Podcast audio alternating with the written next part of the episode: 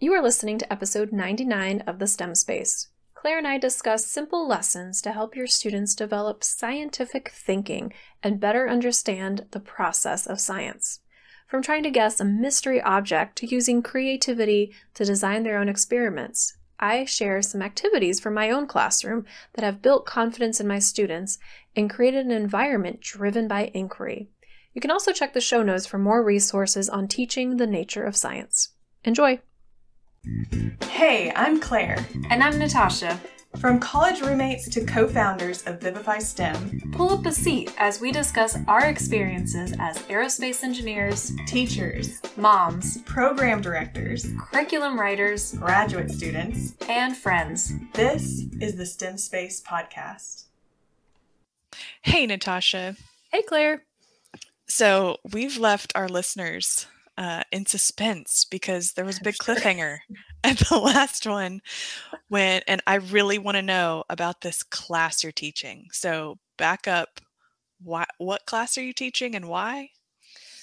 I am attempting to get a PhD in curriculum and instruction and apparently they have decided I'm qualified to teach an undergrad class because I just got my master's in science education. And so part of this degree is like you have to teach a class. And it was terrifying because if you know anything about like 18, 19, 20 year olds, nope. yeah, me neither. I don't either. That's why it was terrifying. Um, and just the having been through college like many, many years ago, and we're always like judging professors, right? Like, oh my gosh, you know, yes. or like, oh, here's a really good one. And you're like, you just, as an educator, like everyone listening, you want to be the one that they like you want them to like want to come to class mm-hmm. but then you also have to teach them something and so it's this very difficult balance and ha- never having taught undergraduates i wasn't sure where the balance was what do they already know i don't have i know the content but i don't what we call in grad school terms pedagogical content knowledge pck as my professor says. She's like, you don't have it. So you're just going to go in blind and you're mm-hmm. going to try it. And the next day you're going to be like, well, that didn't work. Let me try something else. Um, okay. So I have two other uh, grad students who are teaching the same class, but different sections. Mm. One has an undergrad in physics and one has an undergrad in engineering science. And they have very different approaches. So the class is inquiries to physical science. I'm teaching elementary educators. They're mostly pre K through eight, wanting, or they have to take this class. That's the problem. they have to take it. Um, and they have to learn about physics and chemistry. And to be able to pass their content exam, but also to teach it to their like third graders or fourth graders.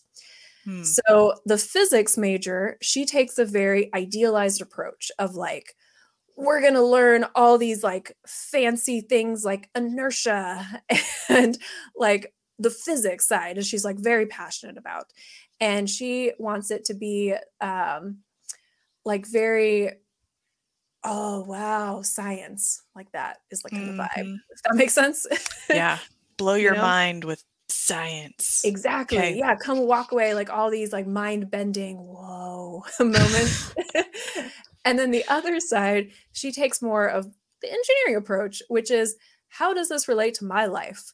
Like, what's a, something I do every day that I can now explain with some mm. science or that I can apply to science? Which approach do you think I am taking? The engineer approach. how did you know? so, yes. and uh, I was told by my husband that he was like, You will spend too much time on this class. So you just need to do what she's doing. Just take her lessons, take her content, and just go with it. And you can like modify it, make it your own style, but it's just going to be a lot of work to try to do your own thing. Hmm. Do you think I listened? No, how can you do that? That would be the easy way, Natasha. You don't know how to do that. and so, the boring way. The okay. boring way, right? I run Space Club, right? I started that a mm-hmm. while back and I've been doing Space Club. And I was like, you know, it would be kind of fun to do a space themed version of this class. Yes. And, right? And Justin's like, no. no, no. do not do that. I was like, okay, fine. So that this was like my initial idea, but I was told to kind of back off from it. And he was like, just teach the class once and then do it your way. And I was like, that seems very like good advice, right? Practical advice. So I walk in and I'm doing the lessons exactly as I have the other instructors instructors are telling me. But I bring in this video of um, my students from Space Club and they're showing off like their Mars colony projects, right? And then I talk about the fact that I'm an aerospace engineer and I don't think anything of it. So we like move on. And my students were like, wait, what? Wait, okay, so what were they doing? And they start asking me all these questions about this colony project. And so then the next day in class, I, as a warm up, I was like, ask me anything about space, like write it on the board. Like, what are you interested? And they would not stop asking me questions. One girl's like, where do your tears go if there's no gravity? Like they were like good questions. Interesting. Mm-hmm. And then it was like silly stuff, like how do you go to the bathroom? Like everybody wants everybody to know, wants to know, right? Yeah. Mm-hmm. And then one was like, okay, so like what is up and down? Like these really good, Ooh. you know, deeper questions. And then I started realizing that they don't think there's gravity on other planets. Like they think only Earth has gravity because everything we've seen in space are floating. So there must not mm. be gravity on the moon or Mars. Like these really wild misconceptions. And so now every start of class, we start with a space video. And I show them like trying to prove that there's gravity on the moon. or we had this cool video of like this water experiment where they put an Alka-Seltzer tablet mm. in like a mm. drop of water and like just weird stuff that happens in space. Or I did the Space Lander video, the seven minutes of terror, and the rovers like dropping down, you know, and all this crazy stuff. And they're like, what? We have rovers on Mars? One, they don't know there's rovers on Mars. Two, what? They don't know there's an international space station. Never heard of it. They had no idea that people live and work in space. Uh, wait. How? Isn't that sad? that is so sad. Well, let's just say this has turned into a space class. I was about to say. I can't help it. like at the beginning of you, you describing your husband's uh, advice to you, I was imagining like how you you know the cartoons that have like the devil and the angel on your two shoulders that are giving you advice. so I was trying to figure out which one he was and which one I was, but now I know. What I'm the know? I'm the angel, and I would You're have told angel. you to do space. there you go. He's the bad guy. well, I tell him it wasn't my fault. It is my students' fault because they won't stop asking me questions about space. And I show like the video of this water droplet. And I one student wanted to know how do we take a bath in space? Like how do we wash our hair hmm. if like the water is doing all this like weird stuff, right? Great and so question. I showed a video and this kid was like, that's not real. That can't be real. Like they were just blown away by this simple video that I would play just randomly, like to my Space Club kids. And this has just like reignited my passion for space education because these students, let's just say when they first walked in, I do the mystery box. And this is related to the last podcast because you mm-hmm. were like, ask good questions. So I was like, here's a box. And I want you to figure out what's in this box with yes or no questions only. So the first student, this was my icebreaker. Like, tell me your name. What do you want to teach? Ask me a question. They're like, uh, I don't know. Is it yellow? Like, you know, they're not even trying. and so we, they I start getting more into it, right? But like, okay, whatever. It was like fine activity. And I do recommend it, like, especially for younger kids, they would probably be more excited mm-hmm. about it. But then I reveal what's in the box, and it is. Did I tell you what was in the box? Any guesses? No, no, what, I don't. What, what, can I guess? Yeah, you guess. Okay. uh, is it related to space? Yes. Is it uh, a figurine? Yes. Okay. Is it something that I want to be when I grow up? No. it's not an astronaut. No. No. Um, is it something from NASA? Yes ish. Okay. Uh, is it something you wear? No. Is it something that's a toy? Hmm. It, is it could be. Is it intended for entertainment? No. Is it intended for decoration? Yeah. Okay, now I want to know. What is it? I have it over there. It's a bright pink 3D model of a rover Oh, not one of your kids 3D printed? that one of my Space Club students 3D printed. Okay. So pretty good. Uh, that you did pretty good. And so they actually almost got it because someone guessed, is it a car toy? And I was like, oh, Mm. close. Um, so they got closer and closer, and then someone got to Mars somehow because I, I guess I told them I was an engineer. Um, and so they got really close. But the fact that I brought a rover, all of a sudden they're like, why do you have a space rover? Like, do you want to be an astronaut? Like, they start asking me actual questions that they were interested in. And I was like, okay, this is good. yeah. And so then we switch to a second activity, which is I called Mystery Box Part Two. And in this box, there are some things, I don't tell them what they are, and each team gets a box.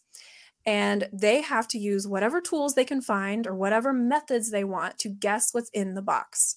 So they can shake the box, Ooh. they can like tilt it in certain ways, they can use a stethoscope, they can weigh it. Like, what would you do, Claire, to figure out what's in this box? I would shake it first so I can hear it. Yep. Uh, and and so also I could sense how big it was when you shake it. You know, Mhm. that's what I would do first. I don't know what other uh, things would give me more information besides being able to feel it. Can you feel it? I Can mean, you like you feel the box, but you can't reach in the inside box? Okay. Yeah. Yeah. They could use magnets. Oh, that's figure out creative. Yeah. But I mean, you're pretty limited. And so the goal here is to one, they hate the result, which is I can never tell them what's in the box. So they Wait, never know. I know. can you tell me? I I don't know what's in the box. What? I didn't make the box. the other instructor made the box. And so she said there's something along the lines of like a rolling object, like a marble.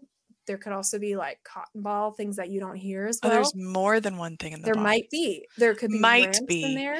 I hate this activity. Every box record. is different. Okay, this I know. horrible. So they're supposed to figure that out too by because a lot of students were like, wait, are there is their box the same? And I was like, I don't know, go find out. And they were so mad at me. And I was like, I literally don't know. I don't know what's in the box. And they're like, I'm gonna be up all night. trying to figure out what's in this box. Can we figure it out? And so part of the lesson is this idea of creativity that we unpack like what had just happened. Oh, y'all shook it, but this team over here used magnets, but this team over here was a little bit different on the way they were shaking it and they were like tilt it this way and take notes so the creativity Mm. involved in this approach to figuring out what's in the box also the fact that we don't know what's in the box these are ideas that connect to the nature of science you see where i'm going with this yes, but I still hate that you don't know it's in the box. i know. Well in science and this is the point i was trying to make there is no answer in the back of the book right? When we are scientists we're trying to uncover how this natural world operates so we can like mm-hmm. predict how things are going to happen. The fact that i can drop a ball and know that it's going to fall to the ground right? But trying to like put that in a way where there's someone that's like there is a force called gravity right if you look at the history of our understanding of falling objects there are some wild theories on why objects fall and why they move and how they kind of when you throw it up and why it comes back down right? Because this gravity works. Like this explanation of falling objects has been proven over and over and over again so we feel very confident that it is the way that this phenomenon can be understood. Mhm. So trying to get them to get that is like is a really interesting activity. I don't know how much they understood instead of just be frustrated with it but what they resonated the most with is i compared what they did to this uh, like poster of the scientific process and how we often think in science is like step by step by step right? And it's like really boring. And we talked about their experience in science and they were like i've just been told what to do pour this chemical into that weigh this write this piece of information down. What do you conclude? Mhm. and it's so dry and there's no creativity. And that is my favorite part of the activity is the fact that they're starting to understand that oh it's on me. It's on me to figure out what's in the box. It's on me to ask you for a tool. I have to create a data table? Like what do i even where would i start? So Mm, we actually you see where i'm going? I I love I actually love it now. So yeah, because it really is messy. And I mean, specifically thinking about space exploration, think of how much we don't know and how Yeah. engineers and scientists are having to figure out what tools you need to use. We've no idea. There's no like, oh, well, what was used before? Well, I don't know. It's never been done before. Exactly. I mean, I think yesterday we just discovered there's an asteroid between Mars and Jupiter that we'd never seen before. We had no tools to look for that. Nobody's over there to go check it. We can't, you know, listen to it or touch it or whatever like they do in the box. it's like direct and indirect observation is Mhm. another way you could approach this and the fact that what we're doing is indirect right we don't know what's in there we can't physically touch it and observe it so how do we do that and the fact that i wasn't telling them what to do was such a shift for them and we're in week Mhm. 4 now and they there's a few students that cannot get past the fact that i don't tell them what to do and I told them day one, I was Mhm. like, we will do labs and I won't tell you how to do them. And they're like, what? And they're like, what is the answer? Like, there's a student that's like, what is the answer? And I'm like, there is no one answer. Like, I Mhm. just want to know why you did that, how you got that result, and can you back it with evidence? Like, that is what we're getting out of this class. And the transformation I've seen to some of these kids where they walked in bored out of their minds. I don't want to teach science. I don't care about this class to like up and running around trying to be the first one to do this or like asking me questions is so cool. And it's not just the space piece of it. It's like the fact that I don't give them worksheets. I don't tell them how to do the labs. And so I'll I'll walk you through a couple more in another podcast, but that was the start. Like this was start to our class on inquiry. And I think that word is key here Mhm. it's the inquiry of physical science. It is not labs in the sense of I do this and then tell me what you conclude and then memorize this law. It is you go out and explore and start your own understanding of how this, you know, material and physical Mhm. or material, uh, natural world, that's the word, natural world works. So it's been a ride. That is so awesome. I wish I could be in your class. And this just makes me even more passionate about what we're trying to do with STEM education in in K-12 is because by the time these students have gotten to you and they're in their early 20s, it's this natural inquiry, this creativity has been beaten out of them. Mhm. And that's why I feel like most adults, you say, oh, science, and like, I hate science. I'm like, because you haven't really done it. Yeah. You don't actually know what that means. And so in STEM, I mean, I've had so many times that my students have experienced like what you said, where they're like, I give me the instructions. And like, no, like I'm not telling you what to yeah. build. Like I gave you the constraints, but now you have to solve the problem and you have to figure out how to do it.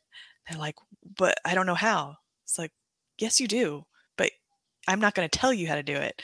And just overcoming that, that if they can just overcome that, that is success in STEM. And I have a simple activity anybody can do that's listening.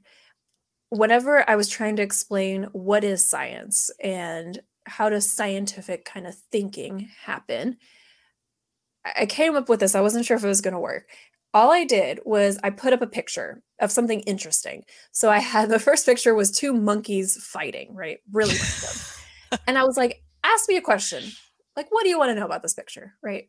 And so they're like, why are they fighting? Someone's like, are they fighting? Maybe they're playing. How do we know they're fighting? What's their name?